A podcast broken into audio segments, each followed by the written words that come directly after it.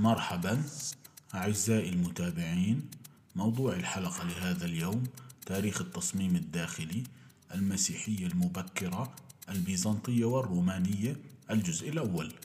يقدمها الدكتور أحمد أبو هاني تخصص تصميم داخلي حاصل على درجة الدكتوراه في تخصص التصميم الداخلي من أكاديمية ستروغانوف الحكومية في موسكو عام 1996 كما أنه عضو في المنظمات الدولية في مجال التصميم الداخلي وفي لجان التحكيم لتخصص التصميم في العديد من المؤسسات التعليمية. نحن برعاية طهبوب تجربة منزلية مطلقة. محاضرة اليوم المسيحية المبكرة البيزنطية والرومانية.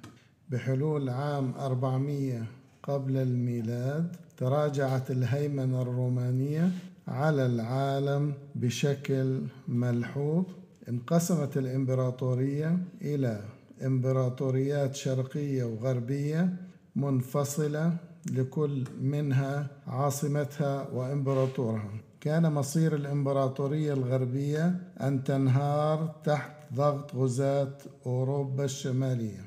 أطلق عليهم الرومان اسم الفاندل من بين العديد من الأديان المتنافسة لعبت المسيحية دورا مهيمنا حيث تحرك مركزها شرقا إلى القسطنطينية إسطنبول حاليا. في تاريخ التصميم يبدأ وقت الاتجاهات المتضاربة مع نمو الاتجاه الأوروبي الذي يطلق عليه عادة التصميم المسيحي المبكر. وتركز العمل في الإمبراطورية الشرقية على الإمبراطورية البيزنطية وظهور الرومانية الذي سيطر على أوروبا في العصور الوسطى. تتداخل هذه الجوانب من تاريخ التصميم وتتشابك وتتعارض إلى حد ما بحيث تبدو الفترة من سقوط روما المؤرخة عادة في عام 476 وحتى 1100 مضطربة ومربكة. التصميم المسيحي المبكر عندما أصبحت المسيحية دينا مقبولا بشكل رسمي من قبل الإمبراطور الروماني قسطنطين في عام 313 ميلادي أصبح من الممكن للمسيحيين التخلي عن الاجتماعات السرية وأماكن الدفن في سراديب الموتى لصالح حضور عام ومرئي ودعا الطقوس المسيحية مثل المعمودية والاحتفال بالقداس على وجه الخصوص إلى أنواع بناء جديدة لم يكن الغرض من المعابد السابقة هو استيعاب تجمع عام. لكن الكنيسة المسيحية كانت في الأساس قاعة احتفالات حيث يمكن للمصلين التجمع لمشاهدة الطقوس الدينية والمشاركة فيها. لذلك لجأ المسيحيون إلى نوع المبنى الروماني الأقدم الذي كان الأقرب لتلبية احتياجاتهم مثل البازيلكا. وهي قاعة اجتماعات عامة يستخدمها الرومان كقاعة ومحكمة. كان للكنيسة المسيحية البازيليكية المبكرة صحن مركزي مرتفع مناسب للمواكب وتجمع المصلين في أحد طرفيه في الحنية وكان المذبح والترتيبات الأخرى لرجال الدين الذين يقون قداسا أو خدمة أخرى على جانبي أضرحة مختلفة ووظائف وظائف ثانوية وصحن الكنيسة أعلى من الممرات وكان مضاء بنوافذ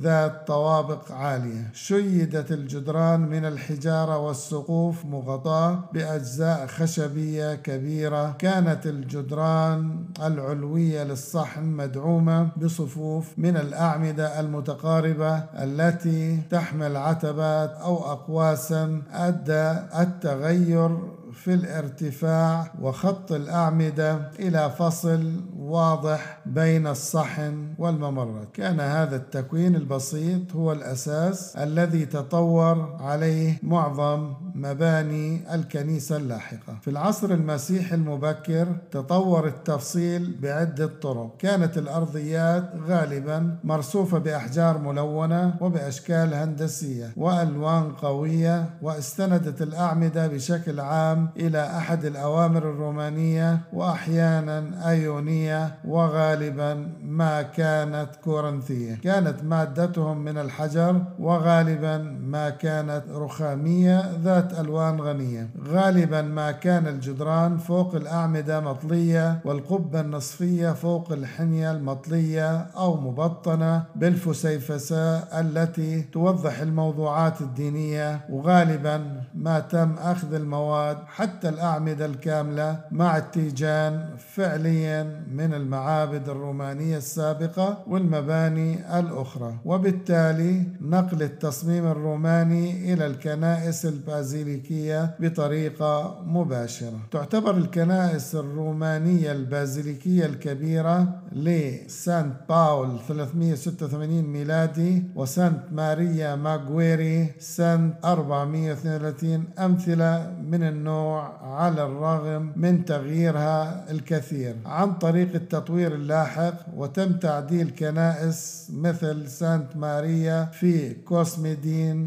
الأصغر في روما من 95 ل 772 أو في سانت أبوليناري في كلاسي حوالي 500 في رافينا بشكل أقل من خلال إعادة الإعمار اللاحقة. في سانت ماريا في كوسميدين توجد منطقة مغلقة جزئية في مقدمة الصحن وهي عبارة عن مبنى تقريبا داخل المبنى توفر امتدادا أماميا للحنية لإنشاء الكورال وهو عنصر أصبح تدريجيا جزءا مهما في مباني الكنائس. استخدم نوع بديل من المباني الدينية خطة أو مخطط مستدير أو مثمن الأضلاع للتركيز على خط معمودية أو مذبح أو قبر موضوع مركزيا مثل سانت كوستانزا سنة 350 ميلادي وسانت ستافينا من 83 ل 468 في روتندو. وكلاهما في روما من هذا النوع مثل هذا التخطيط المركزي مع التناسق الشعاعي في العديد من الكنائس المسيحية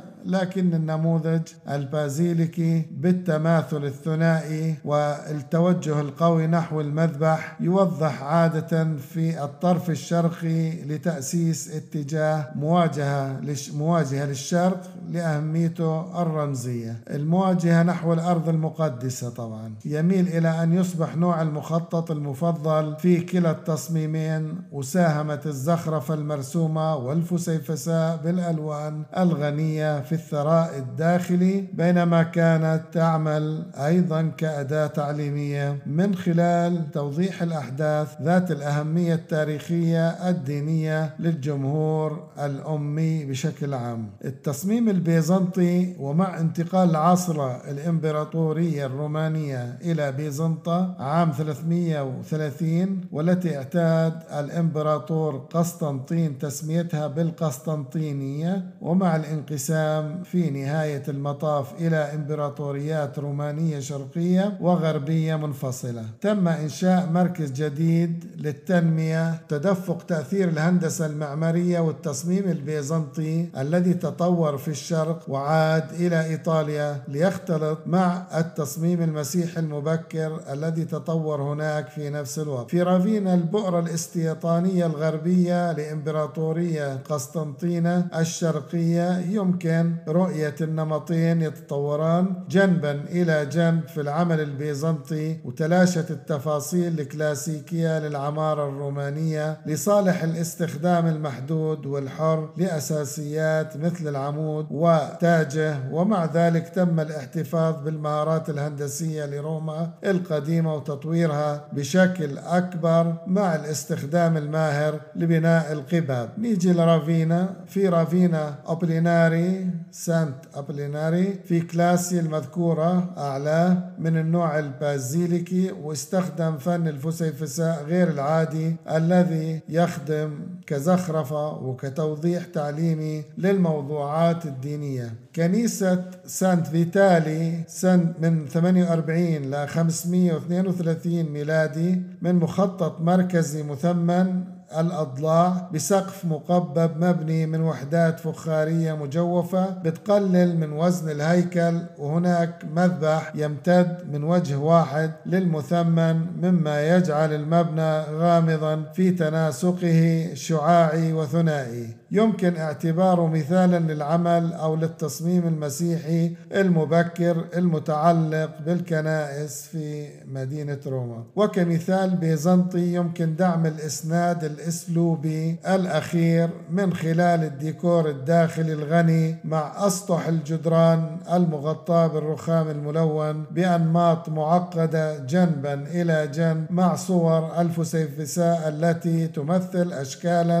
من النصوص الدينية الدينية. المساحة المركزية محاطة بموزع مع رواق في أعلى وتشكل منافذها بين الفضاء المركزي ذات الأعمدة روابط ومحيطه تشير الأعمدة إلى سابقة رومانية لكن التيجان منقوشة بأشكال مجردة. أقرب إلى أصول الشرق الأدنى وساعة ضوء النهار الداخل أو المتدفق من النوافذ العالية في خلق جو يوحي بالمعتقد. المعتقد الديني الصوفي.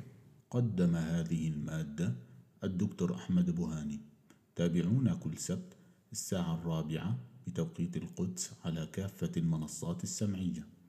كان معكم محمد الرنتيسي من بودكاست ال Creative Center.